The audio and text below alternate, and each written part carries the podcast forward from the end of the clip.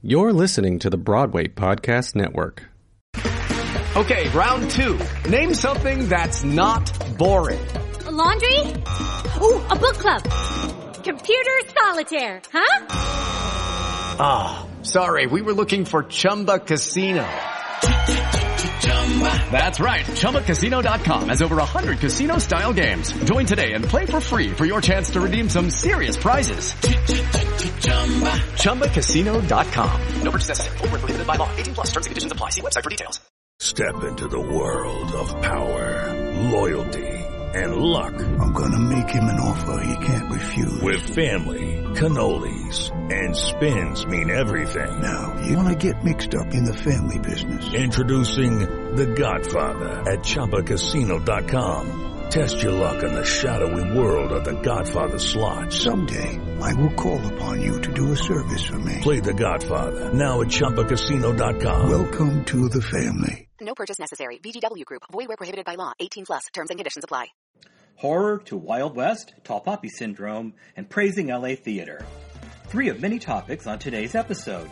I'm your host, Sean Chandler, and you're listening to Your Program is Your Ticket, a discussion of smaller theater works and the people and organizations that make it happen. Shelby Bond, the creative mastermind behind Mind's Eyes Adventure Party, is part of the continuation of a series called Act Two Places, which gives theater folks an opportunity to discuss the effects of the COVID 19 pandemic on them and their organizations and their plans for reemergence. Mind's Eye Adventure Party is a wonderful interactive online event hosted by an adventure guide and storyteller and was created as a solution to the isolation many are feeling during the COVID 19 pandemic. Keep in mind that our interviews are recorded at different times to optimize schedules, just in case the audio sounds different here and there. Let's bring them on. Hi, Shelby, and welcome to your program. Is your ticket? Hey, Sean, how you doing today? I'm doing good. How are things in California? Weird. Weird. It is a strange uh, thing out here, um, especially for us actors. oh, I'm sorry. No, no, I, I can tell you all sorts of good things. I live in, I live close to the hills. I take lots of walks with coyotes, and there's a random uh, mountain lion that lives up above my house. So there's, there's still excitement. What? A mountain lion? Yeah. P twenty two. Wow. Where Where do you live? You could just tell me the city so nobody stalks you. Hollywood. Yeah, I'm in Franklin Village. Oh, okay. Yeah. Well, that's nice. Anyway, so things are interesting. They're they're fine. You know, they're fine. Oh, okay. Well, well, that's good. I mean, you know, mountain lions aside, I'm glad that you're doing well. It seems like, and you have this incredible company that's doing a lot of great things, um, providing uh, some excellent alternatives as we go through uh, COVID 19, the dreaded COVID 19. But before we get into that, why don't we start with you telling our listeners a little bit about yourself and your very, very extensive background? Oh, thanks. Um, well, you're a playwright, Sean. I, I am. I know. Uh, so is my mother, and so I grew up in the theater. My, my mom is. Uh, she wrote uh, some great shows. So I was growing up. I was always backstage at theaters. Uh, ever since I could walk, I've been on stage. My mom wrote uh, Swing Time Canteen with Charles Busch stuff, and so I love the theater. And of course, those of us that love the theater, some of us come out to LA to make it in the movies, and then start to miss the theater. So uh, it wasn't long that I was out here when I started realizing to do um, film and TV, you have there's so many gatekeepers to get to do film and TV. There's so many moving parts. Uh, so before I knew it, I was producing theater because that I knew how to do and I knew how to do on my own. And I, I you know, people always ask me like, "Wait, you make a living doing theater in LA? How do you do that?" And I say the way to make a living in LA doing theater is to leave LA. So I, I was on on tour most of the year on the road uh, for 20 years. Over 20 years, I've done fringe festivals, theater festivals, um, from Adelaide to to Edinburgh to Canada, all over, and so my living, I was the quintessential touring performer um, before COVID. So, so basically, born in a trunk. Yeah, yeah, I mean, definitely. I, I I never fully unpack a suitcase, even though COVID's been going on for a year. I still have a half packed suitcase at the end of my bed, um, and I had to reassess everything um, that was that was my life. Wow. Um, talk about that a little bit. Well, so I I love the theater. I love the way the theater was already evolving pre-COVID. Things were evolving to be. Uh, there was so much immersive theater going on. Mm-hmm. So I moved to London for two years and got my master's at the Royal Central School of Speech and Drama, and I uh, specialized in experimental and uh, immersive participatory theater. And that was what I was loving doing. I was creating sh- very small shows, you know, 10 people per audience, these kind of uh, interactive experiences. And um, my company was kind of completely dedicated to producing shows around the world that were all audience interaction. And I was all set to expand and to do shows, you know, not just at festivals like Edinburgh and, and throughout Canada, but also to go and start these kind of, um, if, if, you know Punchdrunk in London, London, they do these big interactive shows. But I was doing stuff, smaller ones called the Shadow Space, where the audience would show up and the audience were ghosts and would get to interact and move through a house where there were living people that couldn't see them. And so I was creating uh, what I was really loving, creating something interactive. And then COVID hits. And with COVID, we all spent, and don't try to deny it, about 10 hours a day on watching things on a screen. We all do. There's mm-hmm. so much Netflix, there's so much, and, and even I was going to stand up shows and things like that. And it was just, once again, we were all spectators, which is exactly what I was trying to get away from, where we weren't, we weren't just watching someone talk at us or just idly sitting back and eating a sandwich while somebody did some theater. So I, I didn't know what to do. It, it, it, took me many months to figure out not just how to make a living and not starve to death, but how to entertain again in a way that I thought was exciting. Wow. You must have some sort of hidden camera in my house because eating sandwiches and watching TV for 10 hours a day is. oh. Can I go take a walk? Yes. Do I go take a walk? No. Oh, well. Yeah. And, yeah. And we were all kind of waiting this out at first. You know, mm-hmm. the first mm-hmm. couple months was like, I can wait at home, fine. And then, you know, and then a year goes by, and we realize we can't, we can't wait it out. Wow. So what do we do? How do we, how do we evolve? How do we, you know, uh, make it? How do we be entertained and not just have it be so idle? So I was watching my little um, my my nephew, and he was just all day in Zoom school, bored out of his mind. Mm-hmm. And nothing against the teachers; they're working really hard. Sure. But you know, you've got a class of kids, and you're having to just hit mute all all the time to try to get everyone to pay attention. And I started thinking, how can these kids do something that's interactive and not just screen time? Yeah. That's where I started creating this. Okay, very very good. I could go now, on. Now, this is a, a, product out of your mind's eye uh, company, correct? Yep. And and it's called Adventure Party. Why don't you tell us about that? Okay. All right, let's go back in time to my childhood growing up in Midland, Texas. Now, Midland, Texas is where George Bush grew up. We did not have a prom. We had a dance called Katoika, which is short for the Cattle, Oil, and Cotton Dance. That's the town I grew up trying to do theater in. And I needed an escape when I was a, a, kid and a teenager. We all kind of hate where we're teenagers, but definitely if you grow up in Midland, Texas, you are anxious to get out. So my friends and I started playing role playing games like Dungeons and Dragons, and there are a bunch of them, Champions and Shadowrun, a bunch of role playing games where you get to escape into other worlds. And that was, uh, we would all get together and we would go on adventures. And so when I was watching my nephew and how how passive he was in these in these Zoom schools, and then he'd go from that to sitting watching more YouTube to sitting watching Disney Plus, you know, and I thought I thought back on when we used to escape from that little that little town I grew up in to different worlds. And so at the time I was reading the Outlander books. Have you heard of those? Uh, I've heard of them, but I don't think I've ever read them. It's about a woman who gets sucked back in time to 18th century Scotland. And I thought, how can I take people and transport them out of their lockdown rooms where they can't hang out with their friends and make it a party? And go on an adventure and have a, a party with all our friends where there are drinking games and our choices determine whether or not we live or die or succeed. These wild adventures. And so I started creating different adventures and each one of them is like a separate interactive show. So the first one was the Scottish one. I thought that'll be fun. We'll go back into Scotland, which is what I'm dressed for now. Uh, and then I thought, oh, we could go to the Wild West. And then I thought, oh, we could do a horror one. Oh, wait, we could do myths and monsters. Then we could do sci-fi. Then I started creating different shows, and each one of them, uh, from between for up to 20 people, uh, the people's choices and the roll of the dice decides whether or not they succeed, whether or not they live or die, whether or not they accomplish different tasks. To where I'm just a guide, but their choices make their story. It's like a choose your own adventure kind of. Yeah, uh, how many options are there for endings or resolutions per per story? Well, it is it is limitless what they can choose to do, but I guide it like a storyteller. I'm very into. You have heard? Have you heard of the moth? No. The moth storytelling story hour is very uh, into crafting stories. So whatever they choose, I try to craft a narrative around it. And sometimes they make it out and and save the town. Sometimes, like last night, uh, I was doing a show for an Australian festival here from my living room, and a um, uh, one of the bad guys chucked a stick of dynamite at the group of adventurers, and one of them decided that they were going to catch it and try to throw it away to save the group, and they exploded. It wasn't, it wasn't my choice. They were, they did a really horrible roll of the dice and one of the people in our adventure party exploded. And, uh, they, so that, that, I can't decide whether or not that happens. They rolled two ones.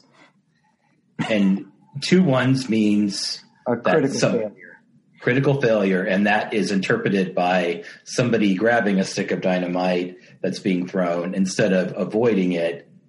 And yeah. that, and, and the two ones on the dice make that call for you. Right. So in a way, I'm not I'm not deciding whether or not they live or die. It is up to the dice. So in a way, it's like a game, but I leave it up to them. They're making the choices in the story. And my whole goal is just to get us up again, get us interactive. Throughout the story, people are up and running around their house, finding things in their house that they need, like rope or a plant or whatever they might need for the adventure. So it's really active. And that's my whole role is to make theater online participatory again.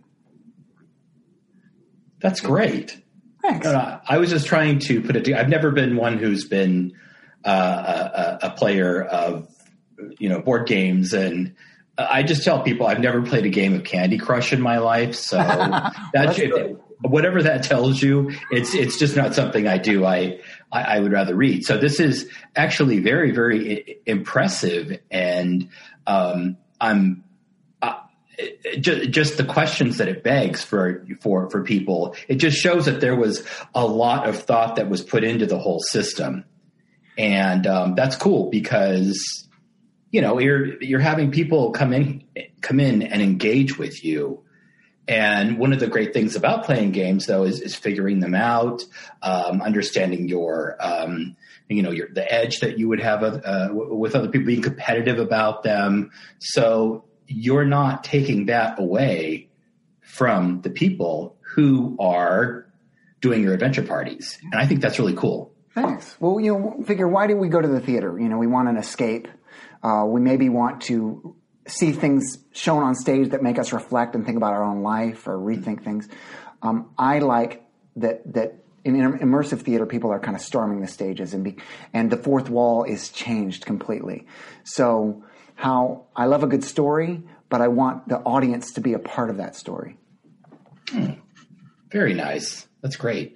Um, that's what a lot of people are doing right now. They're they're engaging the audience like never before, and uh, they're just doing it in such wonderful, creative ways. Because as you said, you know, Zoom, which is which is cool and novel, 15 months ago. I mean, I, I, didn't even know what it was last time. I, mean, I was like FaceTime, and that's that was complicated enough.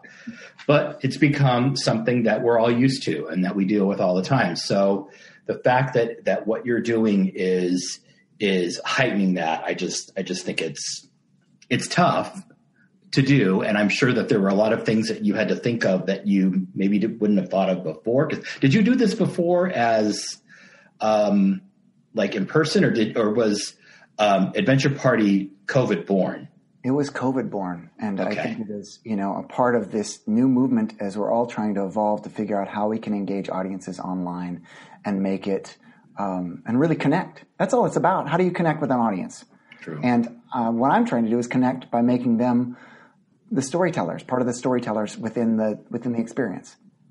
Now, you're not the only one who is part of the team that is a guide. Are you? Are there other guides that uh, do other parties as well or other events as well? Yeah, as I uh, have been, as this has been growing, and luckily, you know, I started. I thought it was just going to be. Honestly, I thought just kids' birthday parties. You know, I thought, well, kids they need to they need to have some fun and with their friends. And I, so I did a few of those, and I was loving it. Before I knew it, it was all my adult friends that were like, "Yeah, I'm going to get my group, to, my work group together." Like just last hour, I was doing a group of teachers, and I was really surprised. I said to the group of teachers, "I said, you all spent all day on Zoom, aren't you sick of it?" They said, "Well, not like this. We've never done anything like this." And so as I've gotten more um, demand, I've brought in other adventure guides to to guide things, and we all kind of have our specialties. Some people love uh, leading the kind of fantasy myths and monsters, epic adventures. Some people are really into horror, so they take people on these horror uh, trips. But I keep writing new shows, and I see this as I hope that even after COVID is over. Um, that I can continue doing these because they've turned out to be whether you know you might have family in California but you live in New York you might have you know you can still find ways to get together with people have you noticed on Zoom that you've started getting together with people you've kind of lost touch with over the years um, yeah. I, I not me. No? I, I haven't no. I know. I've had reunions and things like that so. See that's that's because you're very, very charming and people like you. You people what? people like me for the for the 45 minutes I I have them hostage on my show. it is the most pleasurable hostage situation I've ever been in. So. Well, thank you very much. You know, and uh, just hopefully the options aren't you know you don't have a multitude of hostage options. Although in your mind you might because you know that could hey hey we're coming up with a new adventure party right here oh, in this interview ooh, that sounds dark and fun it's, would... it's on the board right now it's on the board Hey guys, it is Ryan. I'm not sure if you know this about me, but I'm a bit of a fun fanatic when I can. I like to work, but I like fun too. It's a thing. And now the truth is out there. I can tell you about my favorite place to have fun. Chumba Casino. They have hundreds of social casino style games to choose from with new games released each week. You can play for free anytime, anywhere and each day brings a new chance to collect daily bonuses. So join me in the fun. Sign up now at ChumbaCasino.com. No purchase necessary. VGW. Void were prohibited by law. See terms and conditions. 18 plus. Yeah.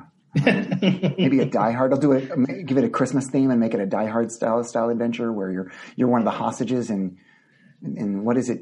The plot. Anyway, yes, you've given me ideas. Sure, I can do it.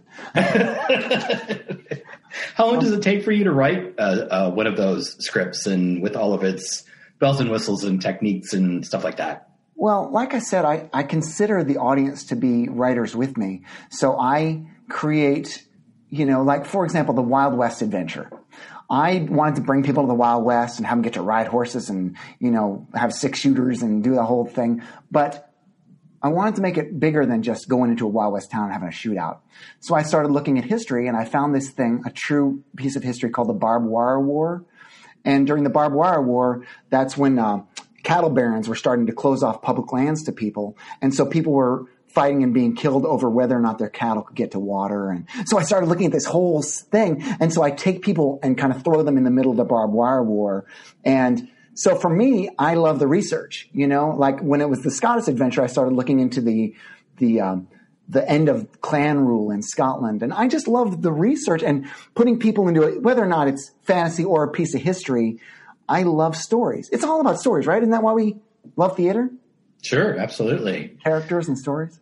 So, do you, so if it's something that we've seen a lot of, um, at least for the adults and the corporate parties, who I assume are for for adults, mm-hmm. um, do you not let yourself off the hook when you're doing your research and say by saying that's a little that's a story we've heard for over and over and over again. I'm going to push myself a little bit further and find something unique and different about that particular motif, if you will. Absolutely. You know, and you, you know, the stereotypes might get people in, but once they're in there, you know, people want to know what the hook of any show is. But once they're in there, how do you flip it? You know, how do you make it uh, a unique experience? And for me, it's that the audience no matter what you plan in improv, it's not going to go as you plan and you need to stop planning it because then you're not listening well. You're just figuring out a new way to talk at people without listening to them. So it, shows surprise me. Every show surprises me and is different. And that's why I love immersive theater. That's why I love interactive stuff and improv because you don't know which way the audience is going to choose to walk once they're in a story. Right, exactly. Um, how do you how do you deal with and train your team to deal with people who maybe are just kind of there because they're supposed to be there and they're and I only ask this because I'm one of those people who gets very very nervous with interactive theater. Um, I get uh, I, I will sink into my chair. I mean, I've seen a lot of theater, but breaking the fourth wall for me and dealing with it as an audience member is difficult. Yeah. Um, how, how do you how do you react to that? I think that's a really valid point, you know, because a lot of people do just want to watch. They, they want to go to the theater and watch it. They don't want to like, I don't want to have to be called on stage and have to hold juggling pins or whatever, you know, if you end up in some interactive show. Um, I, as I said, 20 years on the road, I got to perform live for over 700,000 people and I've been really lucky. Um, for 10 years, I did the Adelaide Fringe Festival, which is the world's second largest fringe. I did the Edinburgh for seven years, but Adelaide is a unique experience. Have you ever heard of the tall poppy syndrome? No. Oh, fascinating. Before you go do theater in Australia, look up the tall poppy syndrome. What that means is if you've got a field of poppies, if one of them sticks up, it gets cut off. And they call it the tall poppy syndrome because it is seen as uncouth in Australia or just kind of against cultural norms to try to stand out, to try to stand among, you know, alone amongst when you're around others. And a good way of describing this, I think, is if we're in America and you see a guy with a Lamborghini drive by, you know, you might be like, oh, cool car, sweet. I'm going to have one of those one day, you know? In Australia, if somebody drives by in a Lamborghini, they're going to be like, ah, you wanker, you show off. Like they want to cut somebody off for trying to stand up taller than other people. It's called the tall poppy syndrome. Now, my point is, if you do a show in Australia and you try to get someone out of the audience as an individual rather than as the group, it is very difficult because they don't want to stand out. And so if you ask everybody as a group, do you want to do something? They'll all be like, yeah. But if you pick, if you say, can I have a volunteer? Every, every eye goes to the floor. Everyone's like, oh God, don't look at me. Whereas in America, if you say, can I have a volunteer? There are always going to be some drama kids that are like, oh, pick me, pick me. You know what I mean? That's the way a lot of us grew up. And it's kind of American, you know, in Australia, people will not volunteer. They don't want to be seen as trying to stand out. So I get shows, and whether it's live or on Zoom, where people don't want to be picked on. They don't want to, they don't want to look a fool, you know, and so you have to be good at reading not just the people that are too shy, but the people are too enthusi- that are too enthusiastic.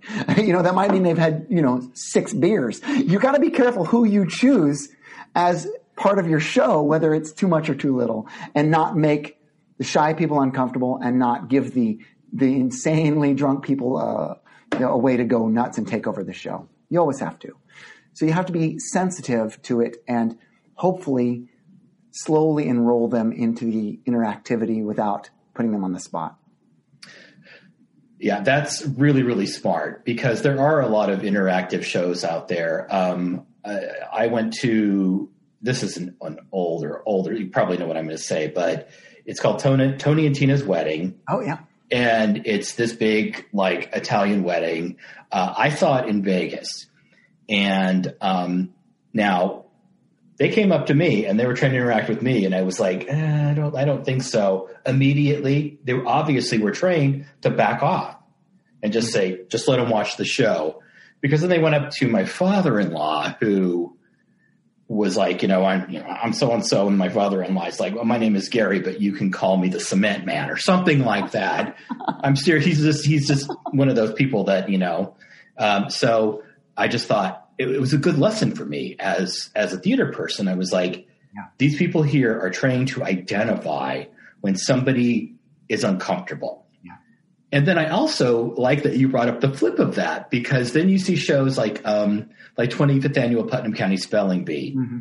and you have to be very very careful with the New York theater people that are being selected. It's for those of you who don't know in that particular musical, they bring in like five or six different people to be part of the spelling bee. Um, but they, they're very particular about it. Yeah. And you could tell they just, you know, they don't, they don't want somebody who's going to overtake the show. Yeah. And, well, yeah, you watch people who, people get so good at that. And, you know, like you watch a stand up, they'll know who to pick on, who to let off the hook, who to work with. And, I, I love crowd interaction. But yeah, it's a, it's a delicate art. I think back to my first interactive theater experience. Now I know Cats gets a lot of flack, but when I was a little kid in New York and I went to see Cats and that cat, that person got in my face and was, you know, like four inches from my face. And I remember just thinking, it was the first time theater had ever come into my face. I was a little kid, you know? And I just remember thinking that was the coolest thing in the whole world. That they looked right at me and I felt like I was a part of the show for a moment. And so for me, I'm one of the people that is enthusiastic to help out and to be a part of the show.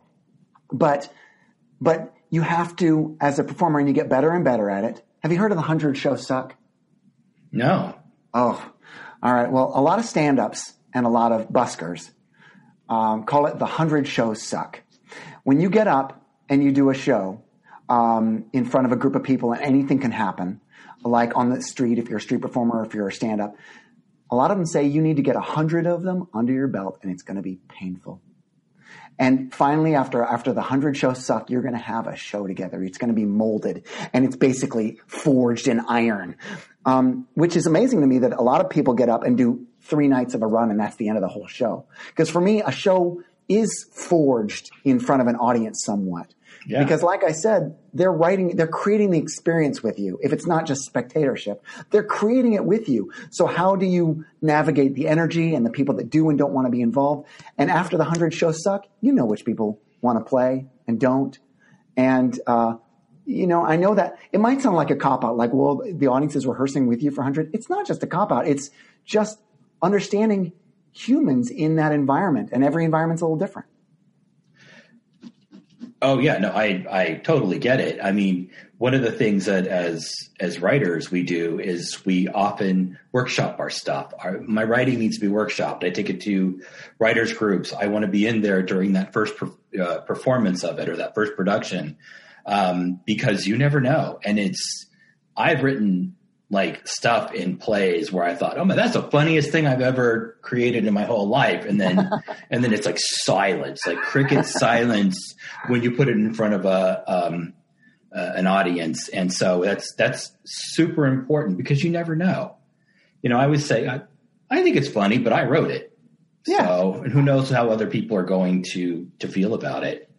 Um, I'm learning so much from you today. This is, this is great. I love it. It's just, I'm like taking all these notes about these tech, techniques.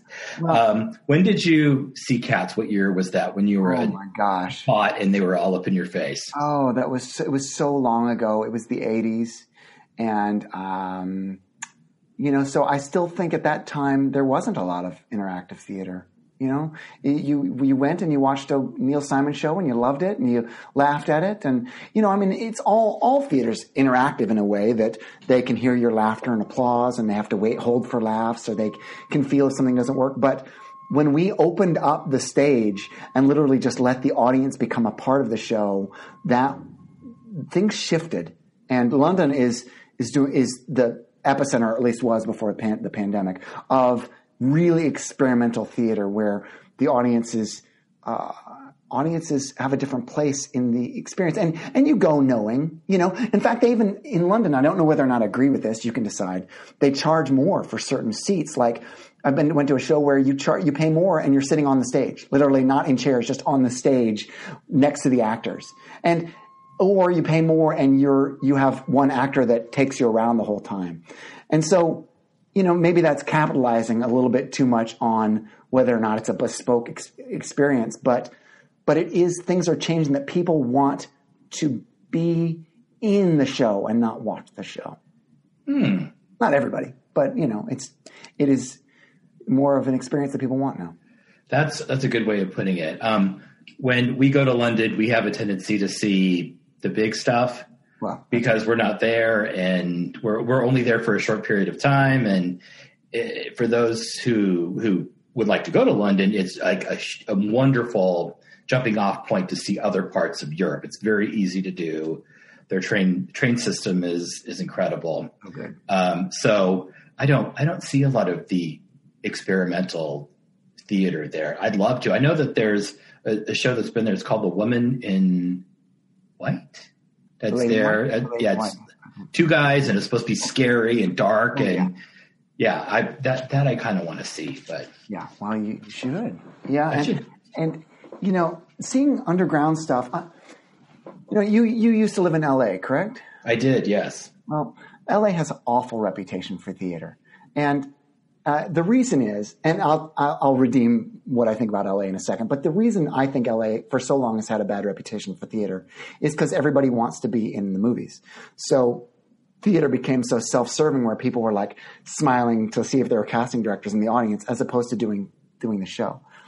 That there's a lot of showcase type theater in LA, but I believe that's really changing um, in that the best theater and the best comedy, stand up, everything that's happening in LA is happening in people's backyards, in abandoned buildings, on loading docks. You know, the best stuff is is and not just because it's weird, but because it's not it's not trying to shine itself up and look good for to hope to get noticed. It's just doing doing work that is engaging and maybe risky.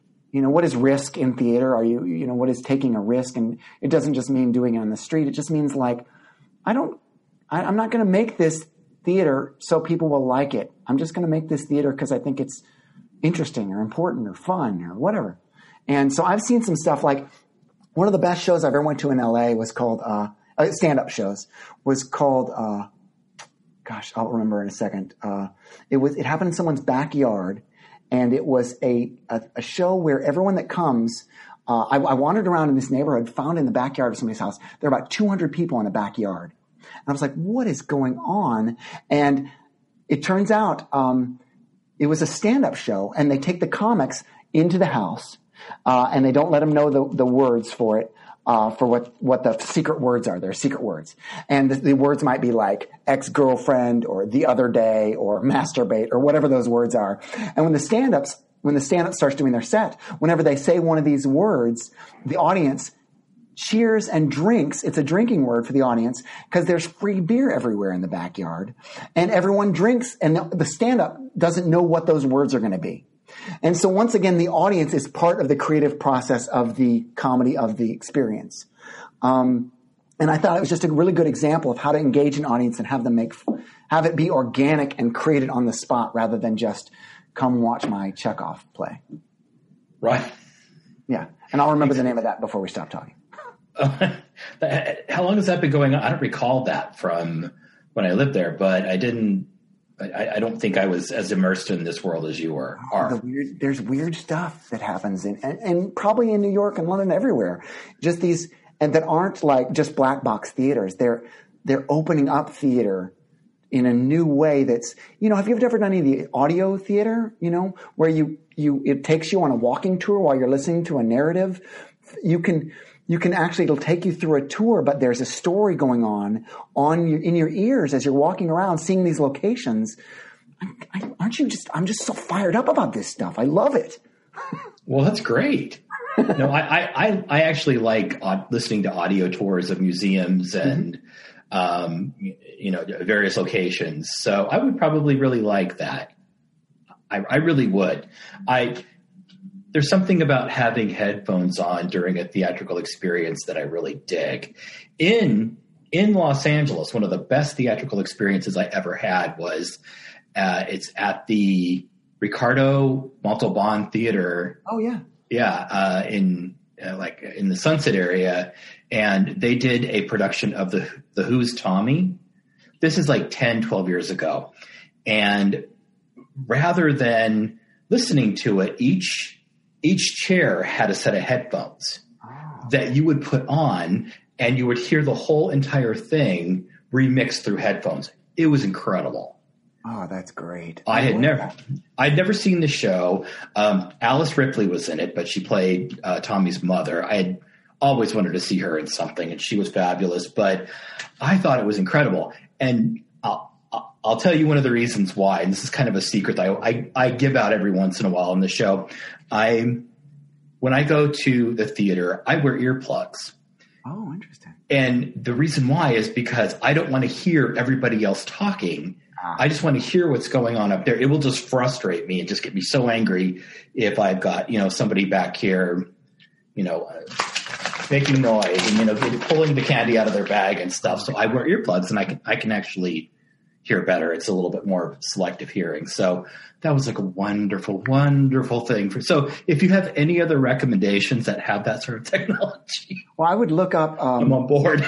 they're doing theater in the dark now. A lot of uh, plays that happen completely in pitch darkness. Step into the world of power, loyalty, and luck. I'm gonna make him an offer he can't refuse. With family, cannolis, and spins mean everything. Now, you wanna get mixed up in the family business. Introducing The Godfather at ChumbaCasino.com. Test your luck in the shadowy world of The Godfather slot. Someday, I will call upon you to do a service for me. Play The Godfather now at ChumbaCasino.com. Welcome to the family. No purchase necessary. VGW Group. Void where prohibited by law. 18 plus. Terms and conditions apply. And everyone has earphones. And the way they record these is they record them in um, whatever it's called, where it's all around you. So you'll hear somebody whispering in your ear, and you feel like they're whispering just for you. And then they walk along and say, "Follow me." And it, it builds your imagination in layers that you've just never experienced when you're in pitch darkness, where you can't even see your hand in front of your face. It's incredible. Wow. That would probably scare the crap out of me, but, but I, I, I, would probably still do it. I would just be screaming like, you know, a hyena halfway through. well, um, I was just going to say all these ways that, that theater was evolving to use headphones or different sensory experiences and things. I, I know that a lot more people are trying to do things online and trying to kind of meet some of that creative energy, even though we're stuck at home. And it is, I can't wait until this what all the things that we've now learned online can explode back into the real world and when we are in because i really do think this we aren't just on a holding pattern we people are continuing to create and blow my mind with the things they're doing so it's gonna it's it's gonna be great when this is all over just because we will be further along than we were when we started okay I agree with you on that. I do. I think that we're learning things that we can incorporate into our creative toolkits, if you will. Yeah. Um, so, and that's I've heard a lot of people say that when we've had this discussion. It's it's um, it's it's sort of shifting paradigms and taking out blinders and stuff, and which speaks directly directs speaks directly, excuse me, to exactly what you've been talking about. Um, let's let's talk about COVID a little bit. Um, talk about that first day that you learned of the theater shutdown and how you've evolved and grown as a result. What was that? You you know what I'm talking about? That very first day. What was that like for you? My everything imploded um, because, like I said, not only do I make all of my living on the road, but almost all the people that I love and and are my closest friends I see at Fringe Festival after Fringe Festival after Theater Festival, you know, and I know that the same people are going to be there when I get back to Winnipeg, Canada, or when I get up to, you know, when I do a show in London, or and just knowing that not only was I going to be alone, I, I was going to have. I, everything exploded. I, my my um, touring. I already had touring dates set all through uh, through uh, Canada for this summer, and for and I was creating a new David Bowie show that I've been working really hard on. I'd gone to, I'd already done nine months of voice lessons to prepare for this show. I can so see it. I can so see it. Thank you. And I just, I was so excited. So I was fully immersed in the world of learning about David Bowie and kind of like, you know, blowing my mind on how brilliant he was and what, how I was going to try to share a piece of him with live audiences. And, and, and then when I couldn't, when I realized I couldn't go to voice lessons, I couldn't practice at karaoke anymore, which I was doing a lot. I had to drop that show, had to drop my tours, and I was going to be alone in this house. I don't have a roommate or anything. That I was going to be alone here. And uh, honestly, I was just terrified, you know. And for months, that feeling continued of just uh, not knowing if my world was going to ever come back together again. Do you remember any certain event or person or day that you where things started where you started so something turned on or flipped in your mind where you said okay I, I, I think i could do something else. I think i could do something different. Or did it just sort of slowly but surely sneak up on you? I started making a series of, of youtube videos. I thought all right you know what? I'll do a video every day And that, you know, of course, lasted a few months. After like 88 days, I was just like, I can't make one every day anymore. Um, and in that, in the meantime, I was learning if technology could facilitate um, the kind of creative process that I wanted to do. You know, because we've all done these things where people are just dropping out and you can't hear them and their sound's weird and the video's off. And so, so I started collecting, you know, LED panels and clip on lapel microphones and figuring out how the Zoom platform worked and just kind of trying to see if technology could be interesting. At the same time, I was going to, going to and doing a few, uh, improv or um, sketch or uh, stand-up shows to see what other people were doing. I, I went to a, a, fantastic show. Impro Theater Company here in Los Angeles does fully improvised uh, shows. In uh, they they do um, Sondheim and Chekhov and Tennessee Williams and Shakespeare and they do all these different. And so I went to an hour and a half long, fully improvised Chekhov play where people were doing things like they the same people in different rooms in, in different places. That Everyone was in different places. Had they were using the same backgrounds, so you'd know which people were. I need to talk to you, and they'd go into a private room to talk. And so, even though as the audience you were still a spectator, they were using the medium where they got in a fight. Two guys got in a fight, and I noticed they all wore the same the men were wearing the same colored jackets or sleeves. So when they punched, the other one could have a, a, fist come on screen and hit them. So they were having fight scenes and stuff on Zoom. And I was just like, yes, people are being so cool. People are being creative outside of just like talking in a box. And at that point, I realized that I could I could not just storytell, but I could do something where I was talking to everyone. And of course, the mute all button is a huge plus on Zoom. If, if you can just mute everyone. So, so if there are dogs barking and alarms going off, you can keep muting people. So anyway, you learn about what you can do, share screen, all these little things you can do, uh, to make the technology not so irritating. And, um, and so slowly but surely, I had enough tools to make theater over the internet. No, that's, that's outstanding. Did you surprise yourself? Well, um, I mean, I've, I mean, I'm still terrified. I had, I was in the middle of a show, um, doing, uh, with, with, uh, kids all over, it was in Canada. And I was, I was, the kids, there were probably 15 of them, uh, teenagers. So I was definitely hitting the mute all button a lot. And, um, all of a sudden my connection dropped out. Hmm. And I was just like, and I know I'd let all of them hanging and I couldn't get my computer back on no matter what I do. Had to call from my phone and try to get them to connect. But on your phone, as you know, you don't have the same capabilities. And so I'm standing against a green wall like a selfie doing 30 minutes of a, of a fantasy party with dragons and sword fighting. And I couldn't use any of my sound effects. I couldn't use eh, special lighting or backgrounds.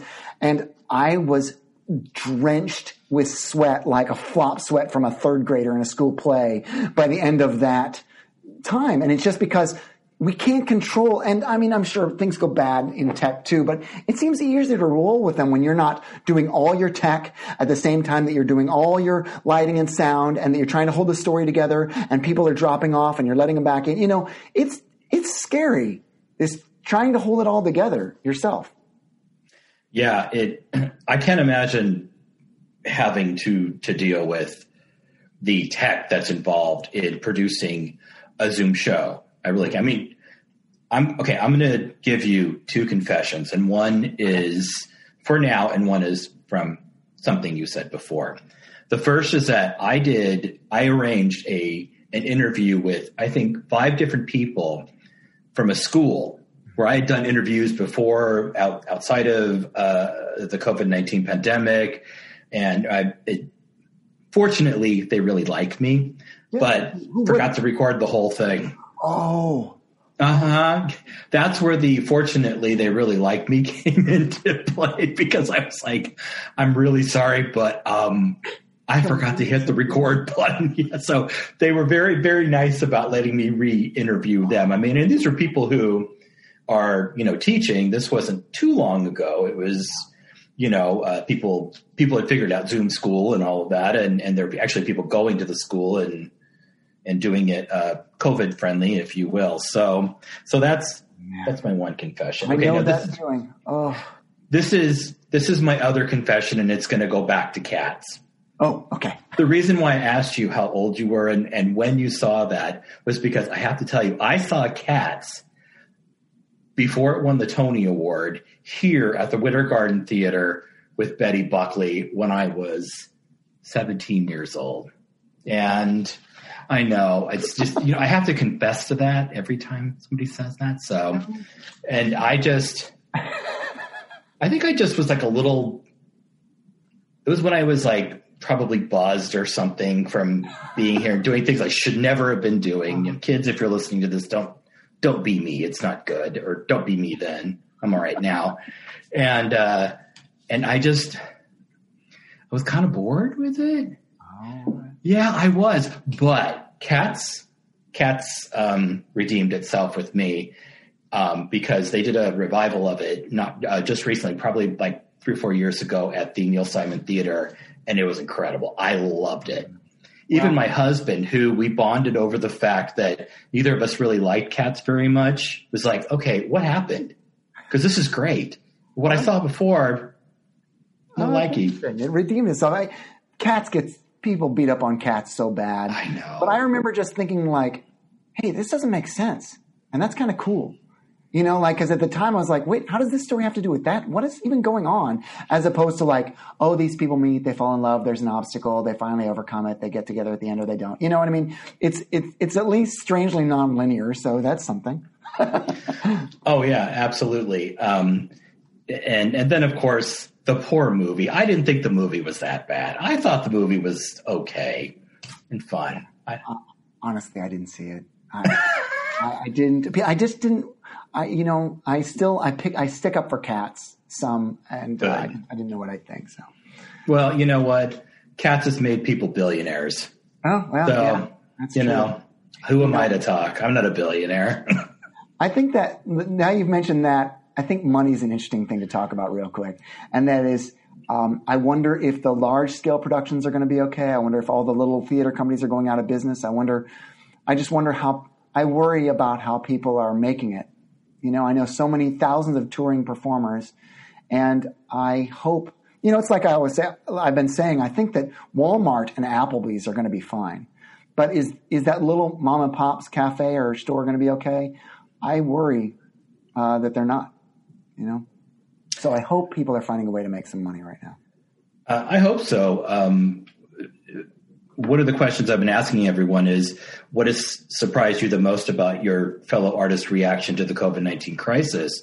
And that is what you just said is a, is a majorly popular answer.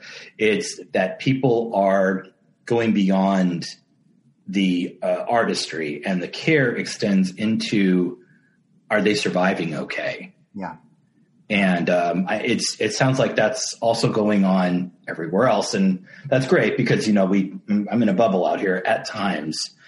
Um, it, what is your take on how the Southern California theater scene is dealing with the pandemic specifically? How are they? What's going on out there? Well, um, October before the pandemic, I was a part of Experimental Supplies. Uh, um, It House. The It, It 2 was coming out, the movie, uh, It Chapter 2, and I was um, numerous characters in the interactive, uh, immersive experience they created to for that for the It movie. So I was Pennywise, and I was uh, one of the ringmasters that would lead people through. And it was kind of like a haunted house, like a terrifying experience where they tried to bring the movie to life, where people would go through it. It was great. And come the next October, we were in the pandemic, and I didn't know what was going to happen, and the same company created a drive-through event uh, where they took over a giant parking lot of a mall here uh, that was unused because the mall couldn't be used at the time. So they took over, and there was this drive-through experience where there are all these exper- these uh, kind of things happening. People were just in their cars, and then not long after that, the Stranger Things experience opened up here in Los in Southern California. Um, have you heard about that?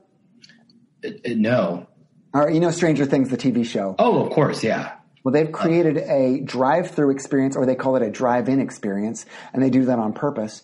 And um, it is where people come you sign up and it's as if you're a part of the Hawkins High reunion for Stranger Things and you go as if you're driving to the reunion and then things start happening. And it's a drive-through theater experience that's still interactive in ways.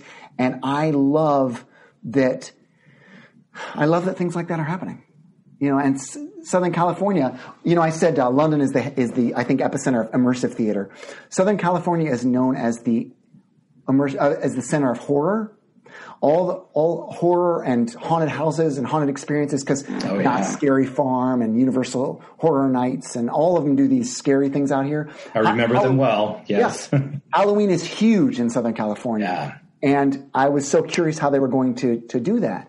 And then I found out about some places using uh, car washes um, so they could have scary haunted type things. You're driving through car washes. And I love that people are rolling with it in that way. Um, it's, you know, obviously not the same, but in a way that's kind of cool that it's not the same. wow.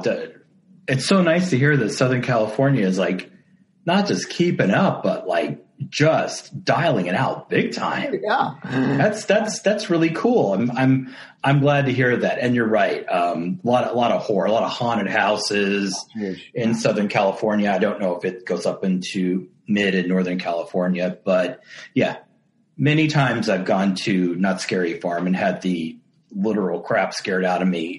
Seriously, I mean, it's just I know that's gross, but um, But I- so scary. Yeah, it, totally. I don't like to be startled, so that's Yeah. just, but that's just me.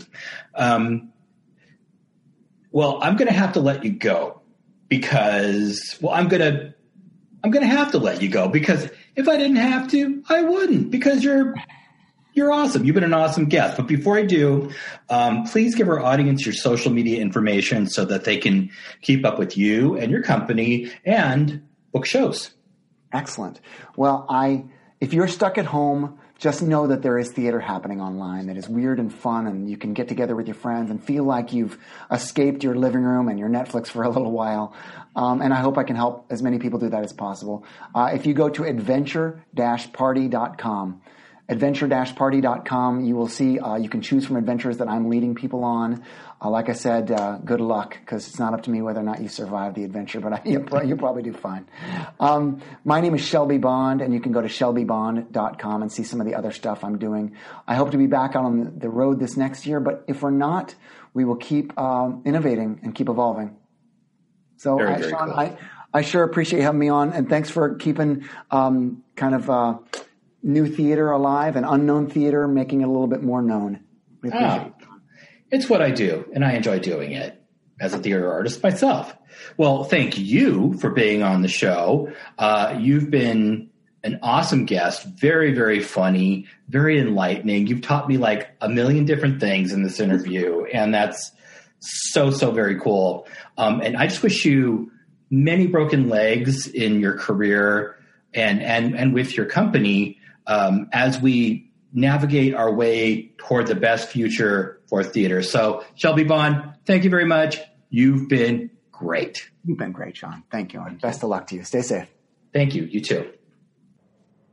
Well, folks, the 11 o'clock number has been sung and the bows have been taken, so it's time to lower the curtain. Once again, a big thanks to Shelby Bond of Mind's Eye Adventure Party. He was awesome, so informative. You can find more episodes of Your Program Is Your Ticket on the Broadway Podcast Network, who has honored me with a place on their incredible theater podcast platform. Broadway Podcast Network is all about creating an engaging, immersive, user friendly experience where theater stories of all kinds can be easily found, shared, and enjoyed.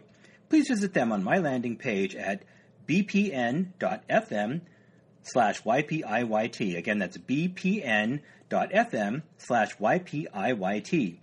Your program is your ticket is also on Facebook at facebook.com. Your program is your ticket. I'm on Twitter at, at program ticket. I'm on Instagram at your program is your ticket. I'm also on iTunes, Stitcher, Player FM, Podcast Addict, Podbean, Pocket Cast, Deezer, TuneIn, Listen Notes, and the UK-based theater platform Thespy. FYI, I appreciate all good ratings, reviews, and subscriptions. It really helps with my profile, and it, it's awesome if you do that. Folks, take a little time to visit theater websites and see what they have to offer as we transition through and out of this pandemic. Watch their content, give them all great ratings and reviews, and most importantly, donate, donate, donate. It's the fastest way you can help them. As always, thanks for listening. We'll see you next time, and remember, theater is for everyone.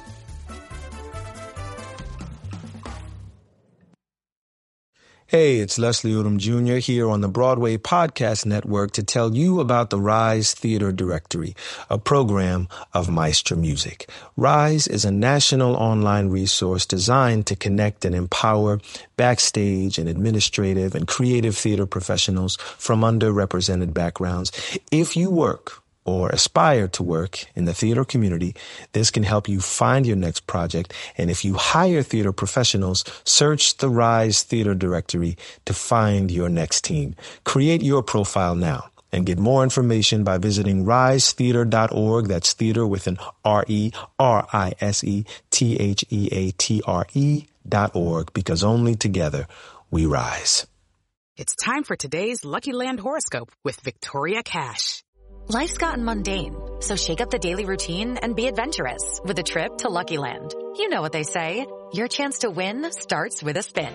So go to LuckyLandSlots.com to play over 100 social casino-style games for free for your chance to redeem some serious prizes. Get lucky today at LuckyLandSlots.com. Available to players in the U.S., excluding Washington and Michigan. No purchase necessary. VGW Group. Void where prohibited by law. 18 plus. Terms and conditions apply.